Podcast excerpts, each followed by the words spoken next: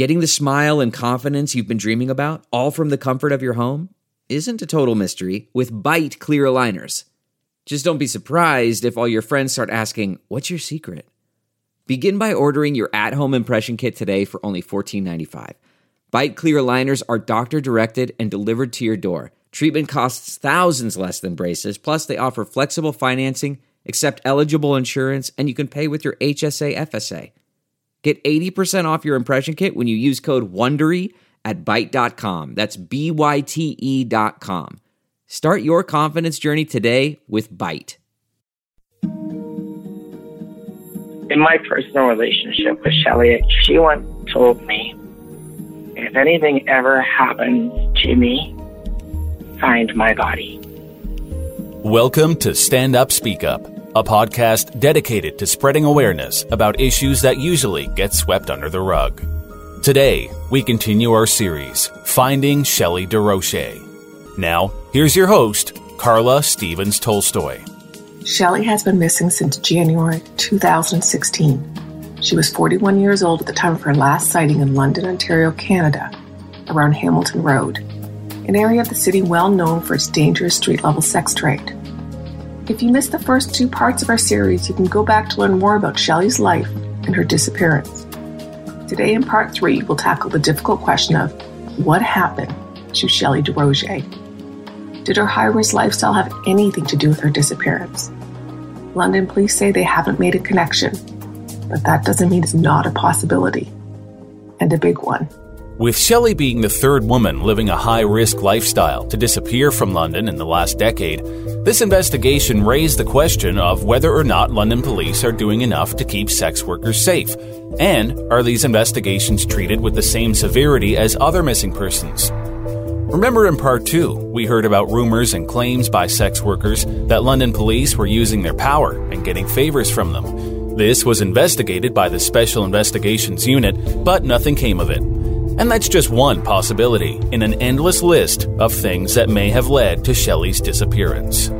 So, what could have happened to Shelley? While some possibilities may seem more realistic than others, the fact is, we simply don't know. So, nothing can be ruled out. Did she leave on her own? Or was Shelley simply in the wrong place at the wrong time? Or a drug overdose? Maybe a serial killer?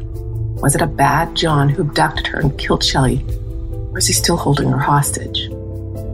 Being a criminologist and former London police officer, Mike Arntfield told us his thoughts on what might have happened. And even though Shelley's disappearance is a complete mystery, you'll be shocked at what kind of picture Mike can paint using his experience and statistics. He talks about what might have happened and what type of person could be involved.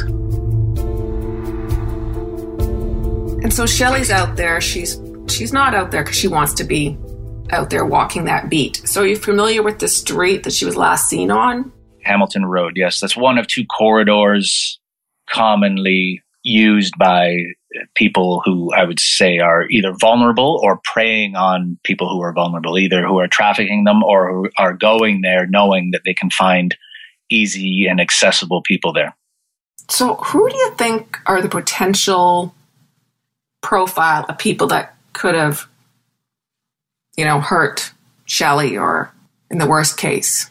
Well, I worked in a community policing unit that did vice stings along that street for three years and other streets, I should stress. And quite frankly, the Johns or the people coming down to buy or sell all kinds of things, whether it's controlled substances or, you know, stolen property, what have you, come from all walks of life, and there is no single convenient profile. A lot come from rural areas, and this is consistent with what we saw in the period discussed in Murder City, whereby this London, by virtue of its location, its precarious location, sort of as a frontier town surrounded by mostly rural, small towns or just rural land, period, is sort of the closest place to go for lack of a better word, shopping. And a lot of people we would catch in these stings came from, you know, 30, 45 minutes out of town. And London was just the, the most convenient stopover for that purpose. And they were regulars. They were coming to town for no other purpose than to do this. And we s- saw this in Murder City, where victims acquired in London were frequently transported out to those rural areas because they were convenient dumping sites, or vice versa. Uh, offenders just coming into the city to acquire, kill, and in many cases dispose of the victim in the city and then be gone and back in another jurisdiction you know, within the hour before the victim's even found. And we see this as uh, not uncommon in, for instance, border cities, cities like Juarez, Mexico, that you know has a major what we call femicide problem, which is mass and serial murders and mass graves and and human trafficking involving at-risk females, and then also just frontier towns or port cities generally, where it draws in people from far and wide and they bring their problems with them. And the people who live there and are residents there are sort of bear the brunt of this. So, do you think it could be a John that picked her up? Someone she knew? Do you think it was just a stranger? I mean, what are the chances of somebody she knows versus a stranger? Well, stranger on stranger attacks are statistically very rare, but vulnerable persons are disproportionately at risk for stranger on stranger attacks targeted strangers are almost as rare, but more common and much more common involving vulnerable persons, where someone is seen regularly at a specific location. Their routine is memorized by a motivated predator or offender, and the offender knows the target to recognize them, but the target or the victim or would be victim has no idea who that they're being stalked effectively. So, again, vulnerable persons are disproportionately at risk, and that's why they're vulnerable for any for all sorts of crime. I wouldn't want to it'd be pure supposition to based on what we know, which is next to nothing, to say it was a stranger versus a targeted stranger versus, say, an acquaintance or, or, or someone involved in her being trafficked. I will say, without divulging too much, and again, here's an example of you can provide some information to the public. This is not, not a secret. Uh, I'll just remind your listeners that this is fairly widely known. Between Shelley and now three other women, at least, we're talking now four, maybe five women who have disappeared from that same area and never been found, really since about 2009. So this is not a complete outlier. It falls within a broader pattern of uh, women who have gone missing and again, this is all public information. There have been calls for information on these other cases. One of them, uh, Vanessa Fotheringham, there is someone charged by warrant application now. There's a warrant out for this guy who was apparently taken off to Mexico and who she knew, or at least they were acquaintances.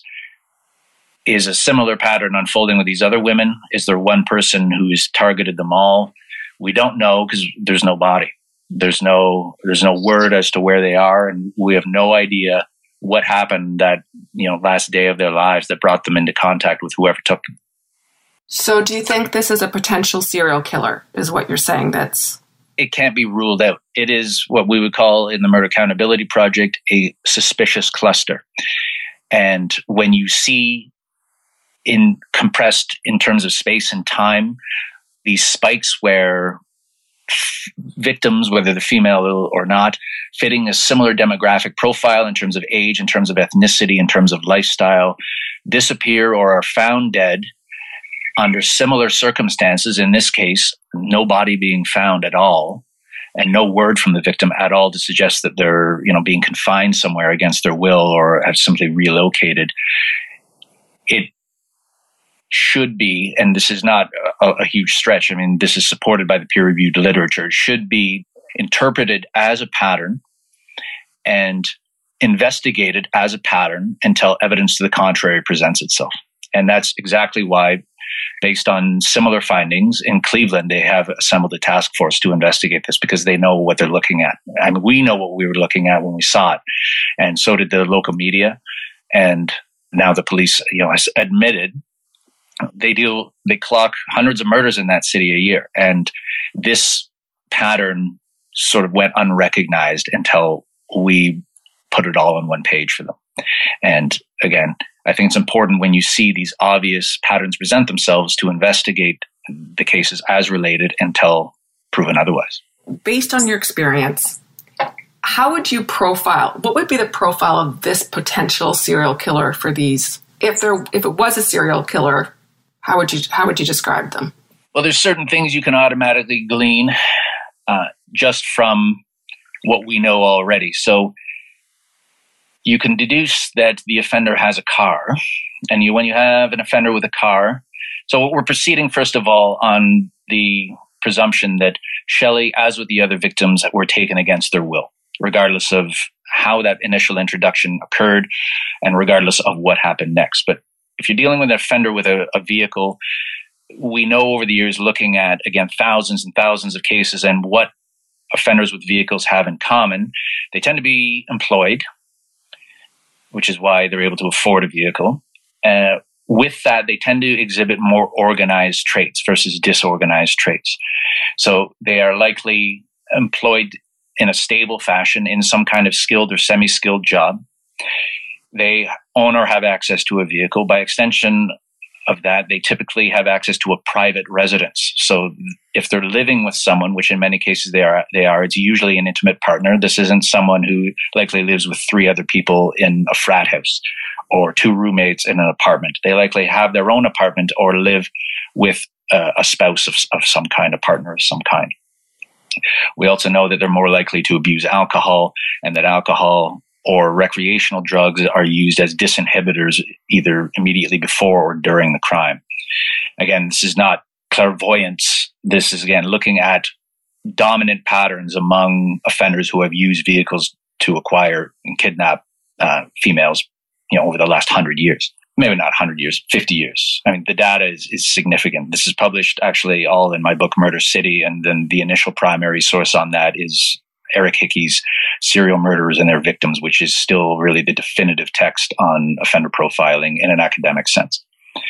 And he really is a luminary, an unrivaled luminary in terms of studying these, these people.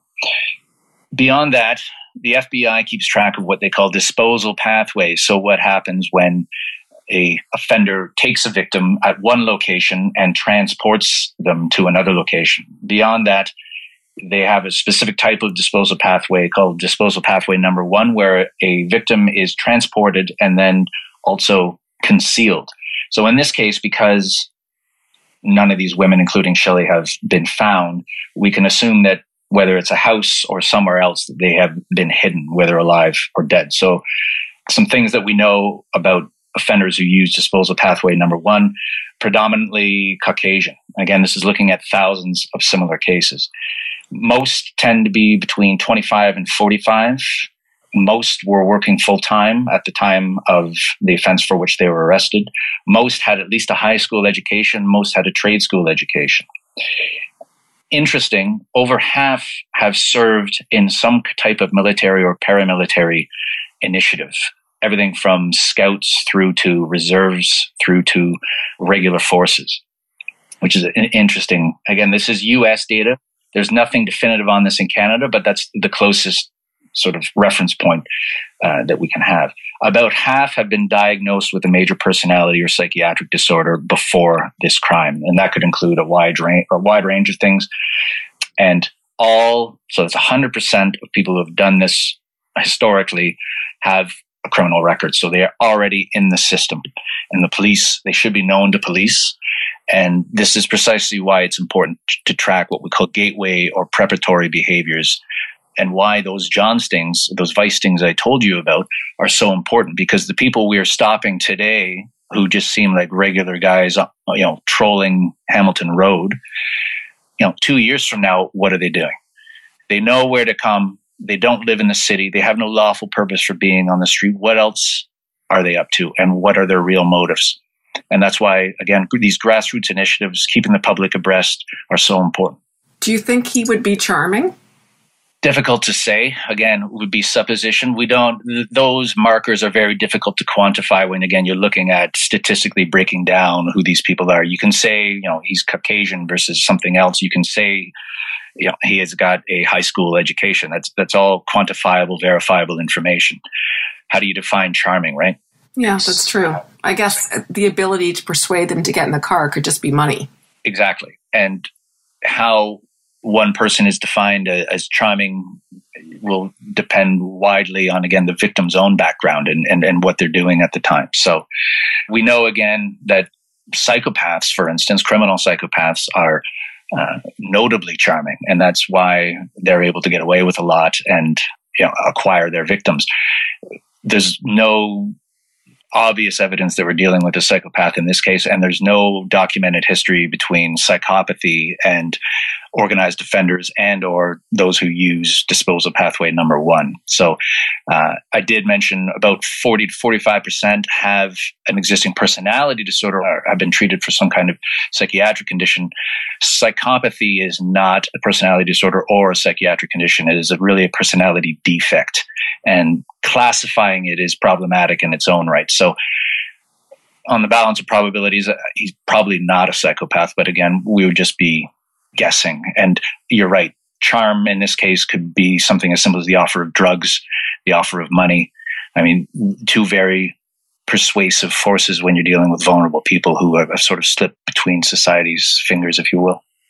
What about the chances of being kidnapped or harmed by any of the gangs? Are there is there organized like big drug dealers around there, or could she have been in the wrong place at the wrong time? Again, we're dealing with transportation and concealment. Again, wherever she is, alive or, or not, the offender has essentially led those dominoes to fall and put things in motion with the intent that she not be found and not be able to contact people. That's inconsistent with, again, street level crime. Uh, I mean, again, we'd be speculating. Are there bad people in this scene? Obviously. Uh, if she was being trafficked, is there an organized element to that, at least in terms of uh, the sex trade and, and, human trafficking and the things that go along with that, including violence and, and drugs and connections to criminal organizations? Yes, but again, whether we're dealing with a predatory serial offender or we're dealing with, you know, that all these women have one thing in common, and that may be that they are being trafficked by the same person or group. We don't know yet and we won't know until we get more information. And when I say we, I mean in, including the police. Uh, as, as best I know, there is no new information in these cases, which is why your best lead is again the public. Someone always knows something. So, in the absence of hearing from her or finding her remains or some other evidence to go on, you have to follow up on every tip. And you can only get those tips if you keep the case in the light and if you keep the public involved. And that's our goal with this podcast series to keep Shelley's story in the public eye and hopefully find new information that can help solve the case. At the very least, bring attention to the issue of keeping sex workers safe. When we first took on this project, Karla had no idea just how far reaching the podcast would be. Sure, the regular Stand Up Speak Up audience would hear about Shelley, but this series has garnered so much attention that Karla has been interviewed on CBC Radio, SiriusXM satellite radio, featured in the London Free Press, National Post, and more. This has led to thousands of additional downloads of the podcast and far more attention for Shelley than we ever could have imagined. Plus, as we mentioned, an anonymous donor came forward, allowing us to display billboards in the City of London with Shelley's photo and an email address for tips that would come directly to us. We'll be giving it some time to see if any tips come in, and if so, do our best to follow up on those tips, so expect an update later in the series. Soon, we'll hear from Shelley's friends and family who have some thoughts of their own on what may have happened to Shelley. But right now, back to Karla and Mike Arntfield. Do you think someone at her age and her number of years, you know, on the streets, she would have a pimp? Or would she just be more of an independent, do you think? That would be on the older side to be trafficked and have a full time pimp.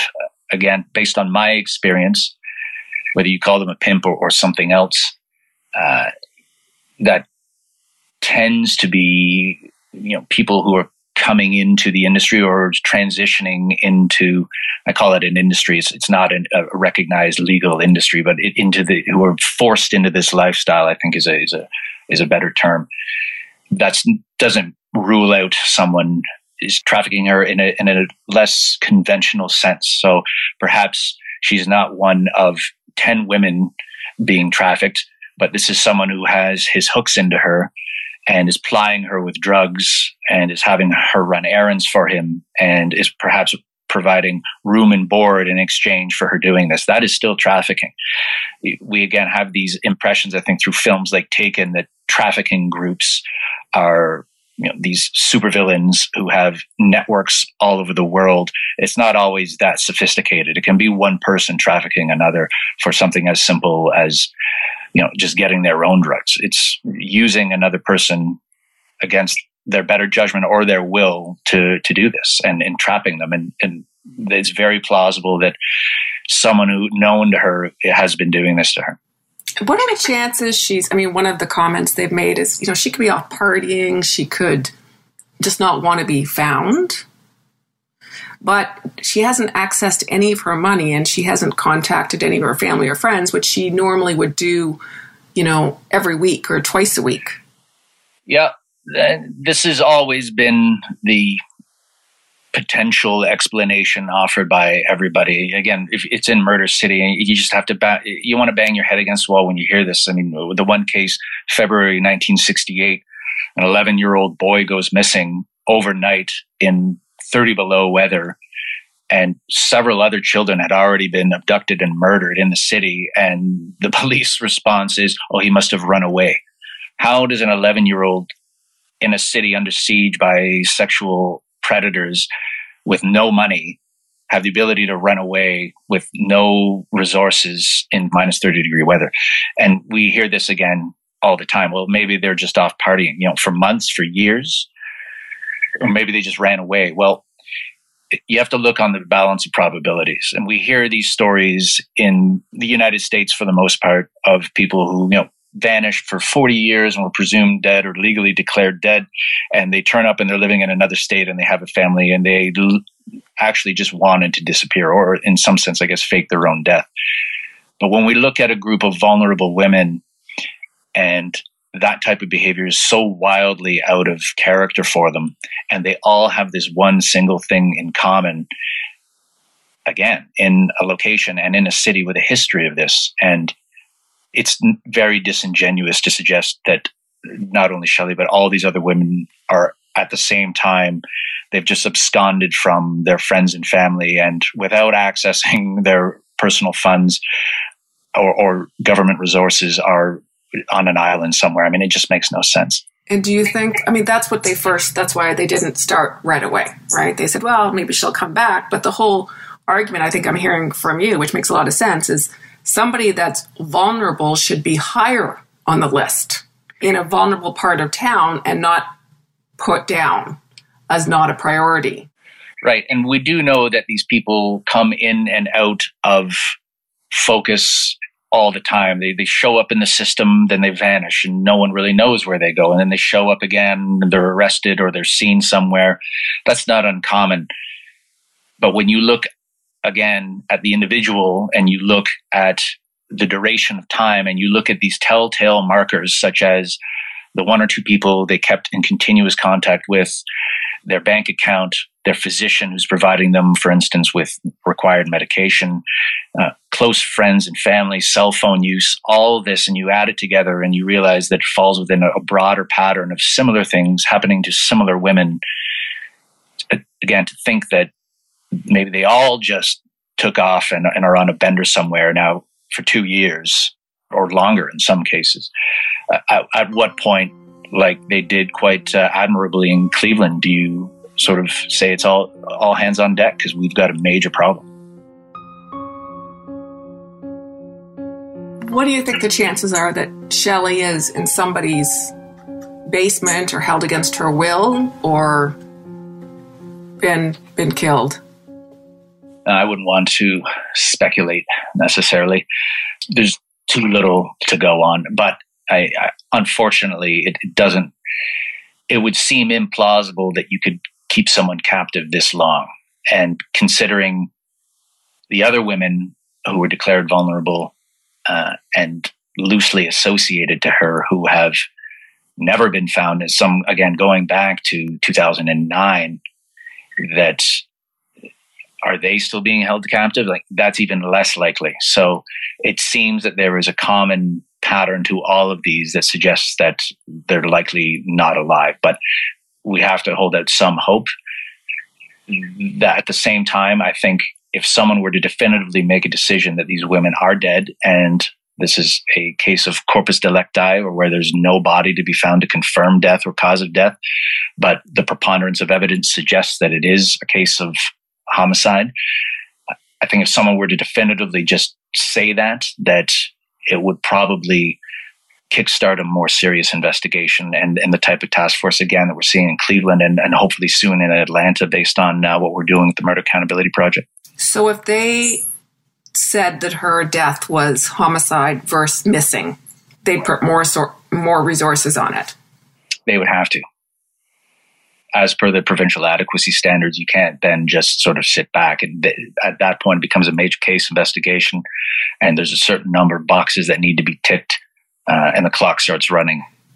Do you think it's maybe convenient then for the police force to keep everybody as a missing status? Well, with the Fotheringham case, they did not. It took a long time, but they have laid a, a corpus delicti case here. They've charged this guy without a body. It's very rare, uh, but it can be done. And uh, unfortunately, it, it's a little bit too late because he's thought to no longer be in the country. So this evidence that they've got may never be challenged in court because unless he's arrested, we'll never know what evidence they had to, to lay this charge. But they took the risk in that case and they said, again, looking at the preponderance of evidence, there's no question that she was endangered, missing. Enough time has passed. She's likely dead.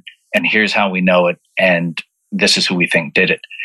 In these other cases, the Bordado case, and there was comparatively little media attention on that case, was investigated as a probable death.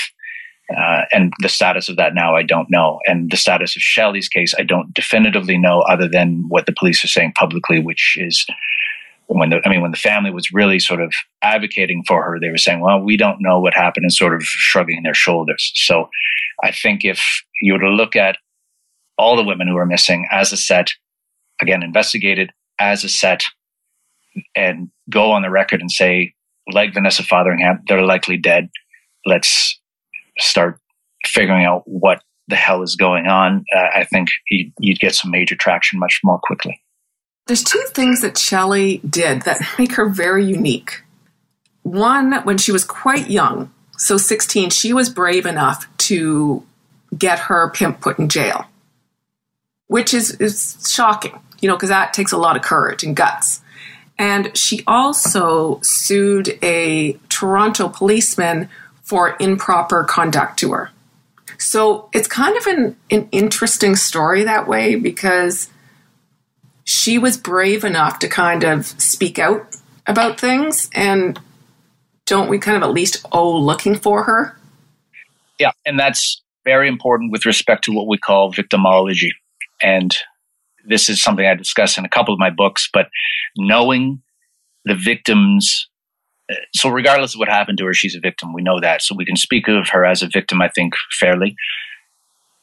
Knowing the core attributes or centeredness of the victim, how they would respond under pressure, how they respond to authority figures, how often they drink or consume illicit substances, their sleeping patterns, how their sense of humor, their confidence, all of these things and demonstrated as demonstrated previously, the best indication of future behavior is past behavior. And the best indication of what a victim would do when encountered with a very threatening situation is how they responded to stress stimuli in the past. So that's very important in terms of developing a, a, a composite of who Shelley was when she was last confirmed alive. And then what type of offender might be drawn to that and what she would have done if things were going bad, which says then also something about the offender that says that they were maybe forced to make a series of reactionary decisions based on the victim's response that then change the outcome. And that could explain things like, for instance, the transportation. We don't know, but victimology is really looking at the crime through the life of the victim. And that includes not only their last two days alive and you know, how they came in contact with their offender and the decisions made, but how those decisions reflect a lifetime of other decisions and upbringing and general character. So that's very important. And I think that's something that the public should be aware of in every case. Still to come. Shelley's sister Laura tells us about a potential stalker Shelley warned her about. And Shelley's friend Jamie explains why, when they last saw each other, something was different.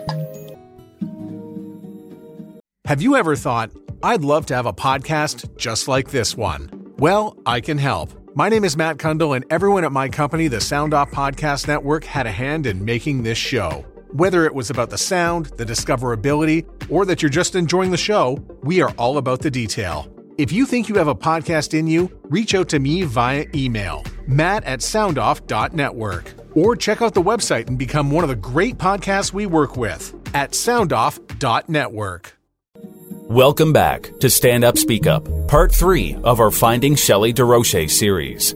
Karla now speaks with Shelley's sister, Laura, who we heard from earlier in the series. How vulnerable are girls like like Shelley and, and anyone out there to be taken advantage of? I think extremely, like because they're in a situation where they're meeting people that are involved in like criminal activity, they're involved in in drugs. You're meeting strangers on a daily basis. You're meeting stalkers, people that have mental health issues.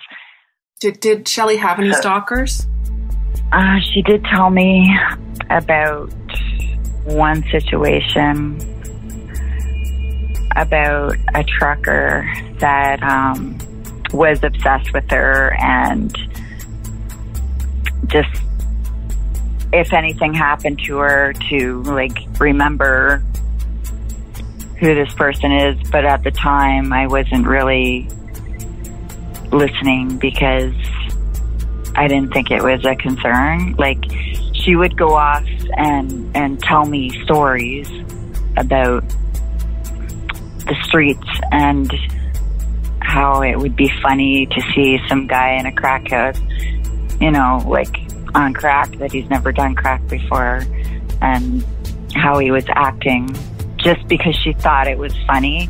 But to me, I would say, Shelley, that's not funny. Like, I don't care about your your stories and and those type of environments. I just don't want you to do drugs. Did you talk to the police about this truck driver? Yes, they know everything. Do you think that they have tracked this truck driver down? I have no clue. Do you think that Shelley had any enemies from her past that would ever want to come and hurt her? Um, not that I can think of. It could be random that she didn't even know the person. Exactly. Like it's either a John that had been watching her for a while or that she had ripped off multiple times and he got pissed off and decided to do this or it was someone who was in a dealer house um, the people that she used to socialize with when she did drugs. It's either one of those two. Laura's sentiments were echoed by one of Shelley's close friends, Jamie, who has in depth details about Shelley's life working on the streets. In Shelley's particular case, a lot of the Johns that she saw, it, London's not a very, very big city. It's not Toronto. And she's been doing it since well, she was very young. So a lot of the Johns she's seen before, a lot of the people that she's beat or hustled, she's hustled them probably 50 times the, before. So she, these are not new people that can draw. You might see somebody today and you'll never see them again, right? Out of six million people up here, you're going to see the same ones over and over and over again. And she had a, she had a network of people that she, she obviously knew. It was rare that she would get into a car with somebody that she didn't know. In fact, I, if I remember correctly, she likely wouldn't get into a, a car with somebody that she didn't know. Most of her Johns were um, people that she had seen and known over the years and done a trick to, or two with.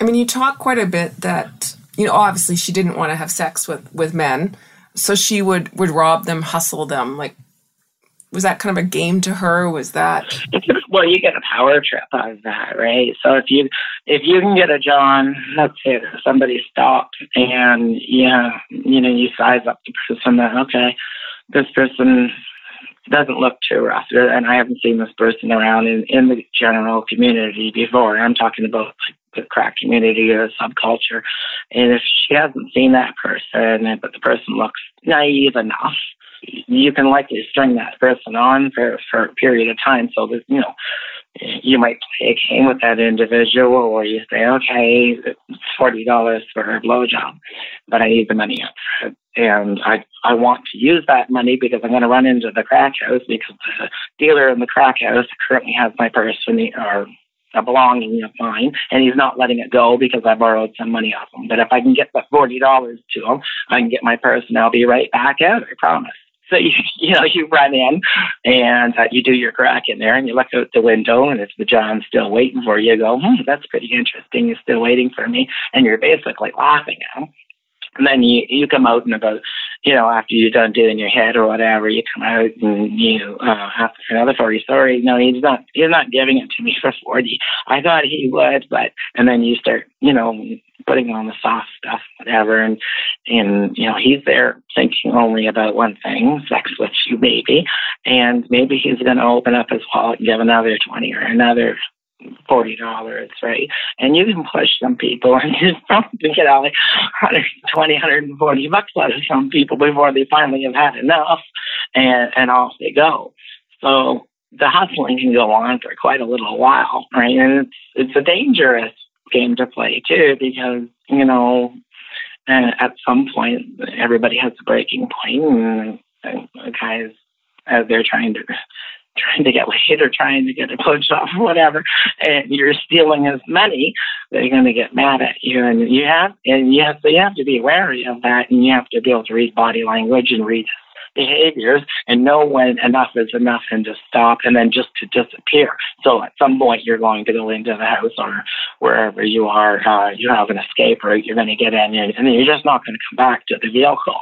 And, um, and, and it doesn't leave them in a very good place. They can't go looking for you. They're not going to do that. They're just going to drive away furious, mind you, but they're not going to. What are they going to do? They know they have no um, recourse.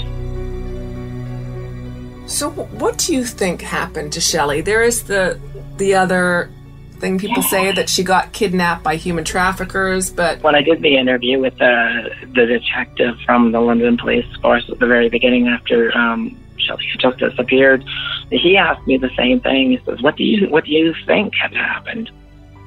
And I, I said, "I'm going to be totally honest. I don't know." And for anybody that doesn't understand, death can come from a million different sources. In my experience, it's not serial killers. That's really not what that post about. It's that they're born here, but they do the killing elsewhere.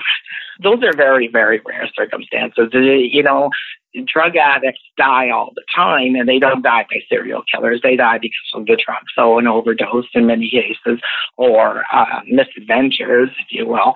Uh, you, you rip off the wrong wrong dealer you know, uh, that's going to do you. And Shelley did have a lot of enemies. So in Shelley's lifestyle, she not only uh, had enemies on the street, the other women are competitors, and when she's working the streets, she's taking money from Johns, who the other women feel that could be going into their pocket. So that competition, that's that's very dangerous. She, she Shelley has been beaten up by other women a few times. So you have that danger. And then you have the danger of just getting into a car with John, right? You never know if you're going to upset the man enough that, you know, he has a few screw uh, screws loose and maybe he's going to take you for a ride somewhere. So that's going to happen. And I'm not talking about a serial killer. I'm just somebody with a few screws loose who you just pissed off because maybe you hustled him six months ago and you had forgotten. So you got that going on. Yes, you do have the odd crazy cop. You also have what's going on in the crack houses. In the crack houses, you sit down with other people who do crack. You're doing illegal activities. You may be listening to one dealer talks about an event that happened last week in which maybe he stabbed somebody and a crime occurred. Now you have that information. They know that you have that information and that you have a big mouth and you know that can get you into trouble too. And if they find out, you know, maybe you overheard something, uh, you could be dangerous from that crack house. There's a lot of people with mental instabilities that are in crack houses too that could just simply go off. You know what I mean? Like um, these are people that are doing doing drugs and they've faced traumas in their life and sometimes they have mental uh mental issues as well and there's no reason other than they just they just go off and you could be at the wrong place at the wrong time when something like that happens as well. So uh, these things occur on a daily basis while you're out doing your binge. Um, so where does death come from? Well, it can come from anywhere. Um, you know, crack cocaine in itself is not so much in a, a substance like heroin where you can overdose easily if you're if you're not measuring or if it's bad stuff cracks your veins a little bit. Something that can stop your heart, but generally speaking, you don't have the o- overdoses. But in the last year, uh, we weren't sure if Shelley had graduated from crack cocaine onto crystal meth, which was becoming more and more prevalent on the streets of London. Um, it, it is possible. I know I looked looked at her a few times, and there is you know, a certain degradation to your lips once you start the heavier, uh, like the needle substances or the substances like meth. And that's something I discussed with Laura too. You really seen a change in the in her physical appearance in the last So, if if she did graduate onto another substance, um, well then yeah, there is a potential chance of overdose then. So you know, the likely the likelihood of how she died. I mean, you just go by the statistics. The likelihood is that she probably died amongst people she knew. You know, the, the drug the drug users. That's kind of what I felt, but you don't really know. A drug, like I said, death can come from anywhere.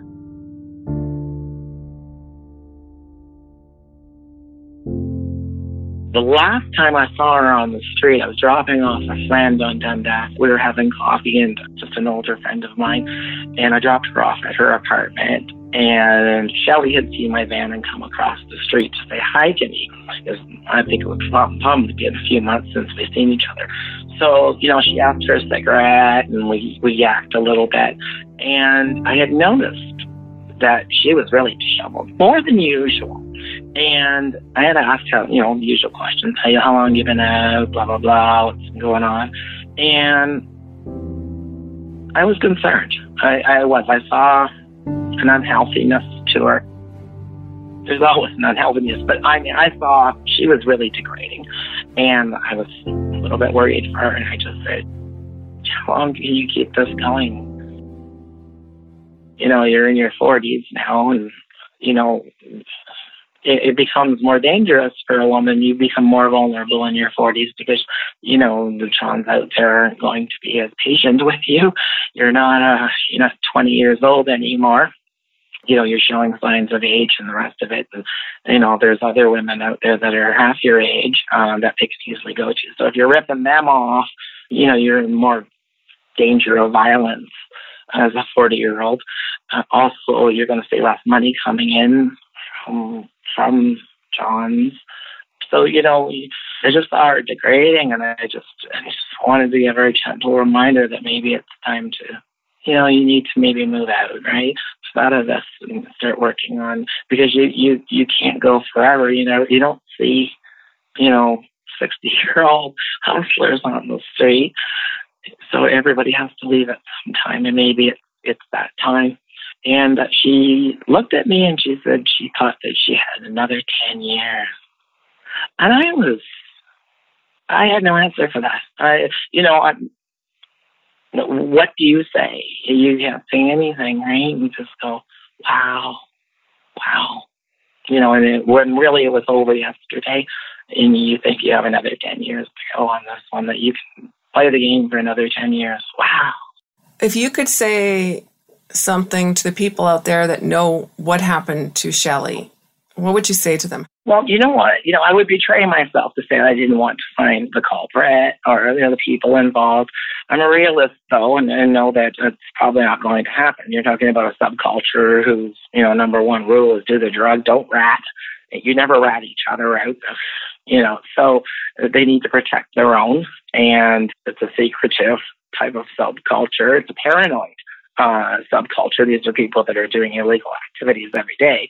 So you get very paranoid because you're scared 24 7. You're always looking over your shoulder, and that has effect on your brain. And so surrounding yourself with people like that, you know, I look at that. I look at that community, and I say, you know, is there a chance that we're going to find out if Shelley did pass away uh, or something bad happened to her, and she was in the uh, company of people in that particular community, are they going to come forward and admit, and are they going to rat each other out? Oh, likely not. No, no, I, I, I passed that. I think if it did happen, it would have happened, uh, you know, a long time ago. The investigation was still fresh, and the media coverage was still fresh. I think that's when it would have happened. As a friend of Shelley, is a very, very close friend, and I think I can't speak for her sister in this, but for my particular from my particular point of view, it's the lack of closure. It would be nice if somebody could write a note to the uh, to the police department anonymously. Even uh, you don't even have to call. You can just drop a note off, or you can say you found it on the street, or give it to a friend to drop it off. However, you pass that information, there are ways to do it so it's anonymous, and uh, just let somebody, or you know, leave it in a place. Just let somebody know where she is uh, if you know, and, if that is a body. In my personal relationship with Shelley, she once told me, uh, she said, Jamie, if I ever, if anything ever happens to me,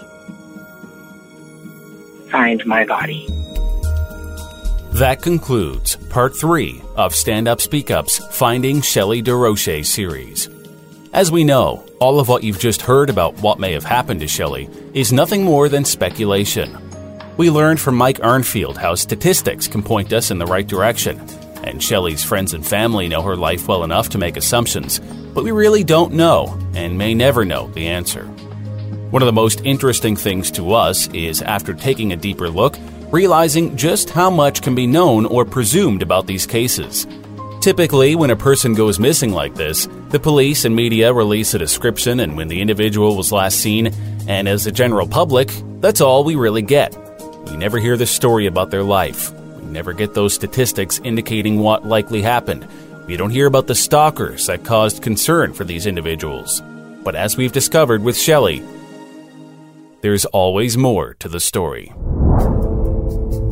Next time, in part four of Finding Shelley Desrochers, we use the awareness created around Shelley's case to start the conversation about change, looking at what's being done now to help these women and what should be done but isn't.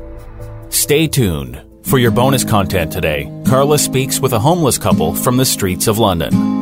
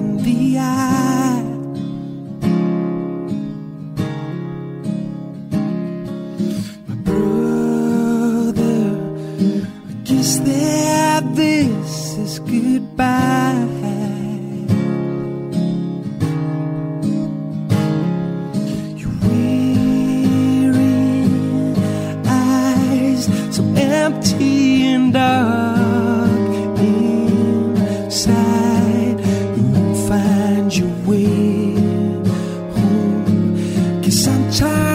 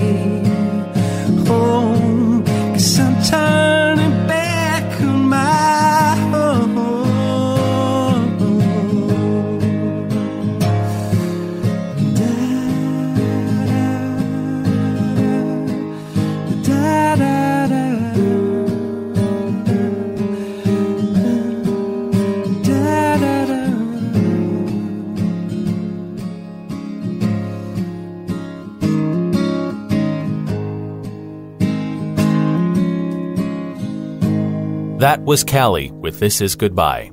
While researching for this podcast series, Karla went directly to the streets of London and spoke with whoever she could find, including this homeless couple. Some of their conversation is your bonus content today on Stand Up Speak Up. Why don't we start off with even what your sign says? Um, homeless and happy. Maybe tell us. homeless and happy. Yeah, why are you searching. homeless and happy? Yeah.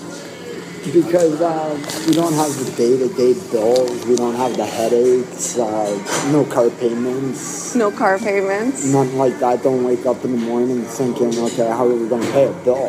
You know? And did you guys meet on the streets together? No. No. How did you uh, guys meet? At Dry a house. dry house uh, Christmas dinner. I went to recovery for addiction, and uh, she was at the dry house helping prepare dinner, and it was my uncle's dry house. yeah. And her uncle invited me over, and my friend Manny invited me over for dinner. And he told me Tanya would be there, and I'm like, okay, I'm coming. So yeah, her uncle wasn't too happy with me being with her, but Was it? 14 years difference. Oh, there's 14 years difference. But was it love at first sight? Oh, yeah. for me, yeah. It was. Oh, that's Yeah. sweet. So, what did you guys do before? What What was your life before you were homeless? I was a drunk. I was a crack addict, um, alcoholic. She seen the worst of it. I went and got help. I lost my daughter. I went to recovery, and while I was in, my ex gave away my daughter to CAS while I was trying to get help. She called it running away. And I, I thought I would help myself to help them, you know, so How old's your daughter? three years old now. Yeah. So that's hard. Do you have any kids? Yes, I do. I have four beautiful daughters. And what? How are they doing? What are they? Um, they're in CAS. I asked for help because I lost my mom. And I, I had a hard time Yeah, with of my course. kids. Kathleen, my oldest, was getting under my skin. And I locked myself in the basement from hitting her. I did not want to hit my daughter. So I locked myself in the basement, asked for help with my dad. And then um, I told my dad we have to call CAS because I needed to get help. That's that's brave of you. And I mean, then um, my daughter, Catalina, my oldest, she she told me she asked me to let her in, and I said no, not right now. And then my dad came over and I said I needed help with CAS. We got to call CAS. And then my kids were removed from my house to my dad's, and um, then my stepmom had hit my kids and then they were they're in a foster home and because i asked for help with my kids um, i lost my kids they used my disability against me A learning disability. How do you feel safe living on the streets? yes like by myself i wouldn't but i have my fiance I, I feel i feel like i'm safe because i know he would protect me When you see some of the girls, such as Shelley, Shelley was a working girl. How unsafe do you think it is for them on the streets? It's really unsafe. Yeah. Um, she hasn't been exposed to that yet. Like, uh, I was smoking a bit of dope, and she goes, "I want to try," it." and I'm like, "I'm not letting you try." it." And she's like, "Why not? You look like you're happy, and you're hurting me by doing it, so why can't I try it?" And I told her, "I'm like, see that one girl?" And she watched the one girl jump in and out of the car. Okay, she jump into one car, come out of the car, jump into another, out of another, you know. And she's like, "What's she doing?" I'm like, "That's what she's doing to get what you want to get from me right now." And she's like, "Really?" And I'm like, "She's selling herself to keep her high that you want me to get you hooked on." And she's like, "No," and I'm like, "Yeah, that's why I say no to you." And she's like, "It ain't because you don't love me," and I'm like, "No, that's why because I love you." You know, I ain't gonna let you do this shit. I, I'm the one that needs help you know. But she's there for me. She is my eye. She don't believe it because at times in my head I need the help just to escape, and it ain't escaping her. It's escaping all the garbage of the street. You know. What would you say is the biggest garbage of the street? What is most the dealers, Frustrating. the dealers and the pimps. They're they're always constantly, hey, hey, do you need, do you need? No, I'm trying not to touch it today. Oh well, when you do decide to fall down, I'm here for you. Well, why can't you be here for me when I'm not trying to fall down?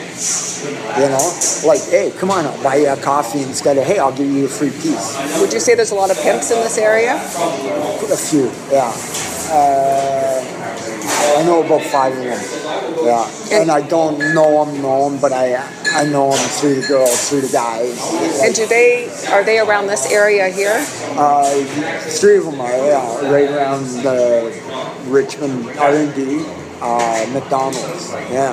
Okay. They're usually out there with the girls every so often, and then they'll take off for a bit, come back. uh, Is the evening is the evening more busy here with all the pimps and the girls? Yeah, and a lot more, uh, a lot more unsafe, yeah.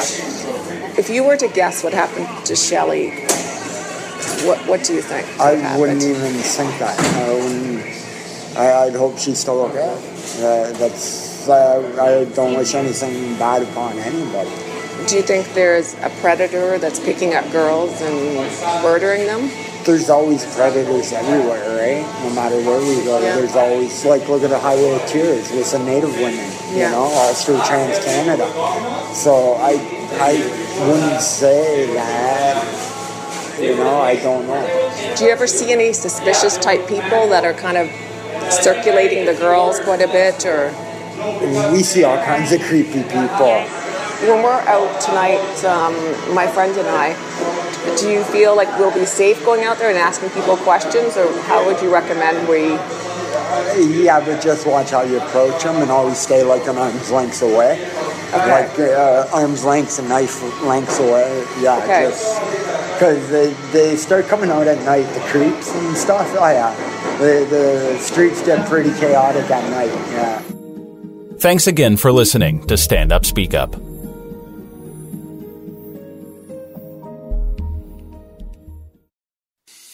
I'm Matt Cundill, host of the Sound Off Podcast, the show about podcast and broadcast. Since 2016, we've been speaking with amazing people who have populated your ears for decades. Legendary broadcasters, research wizards, talent experts, podcasters, voice talent. Almost 400 stories, all for free. Subscribe or follow the Sound Off Podcast on Apple Podcasts, Spotify, Amazon Music, or at soundoffpodcast.com.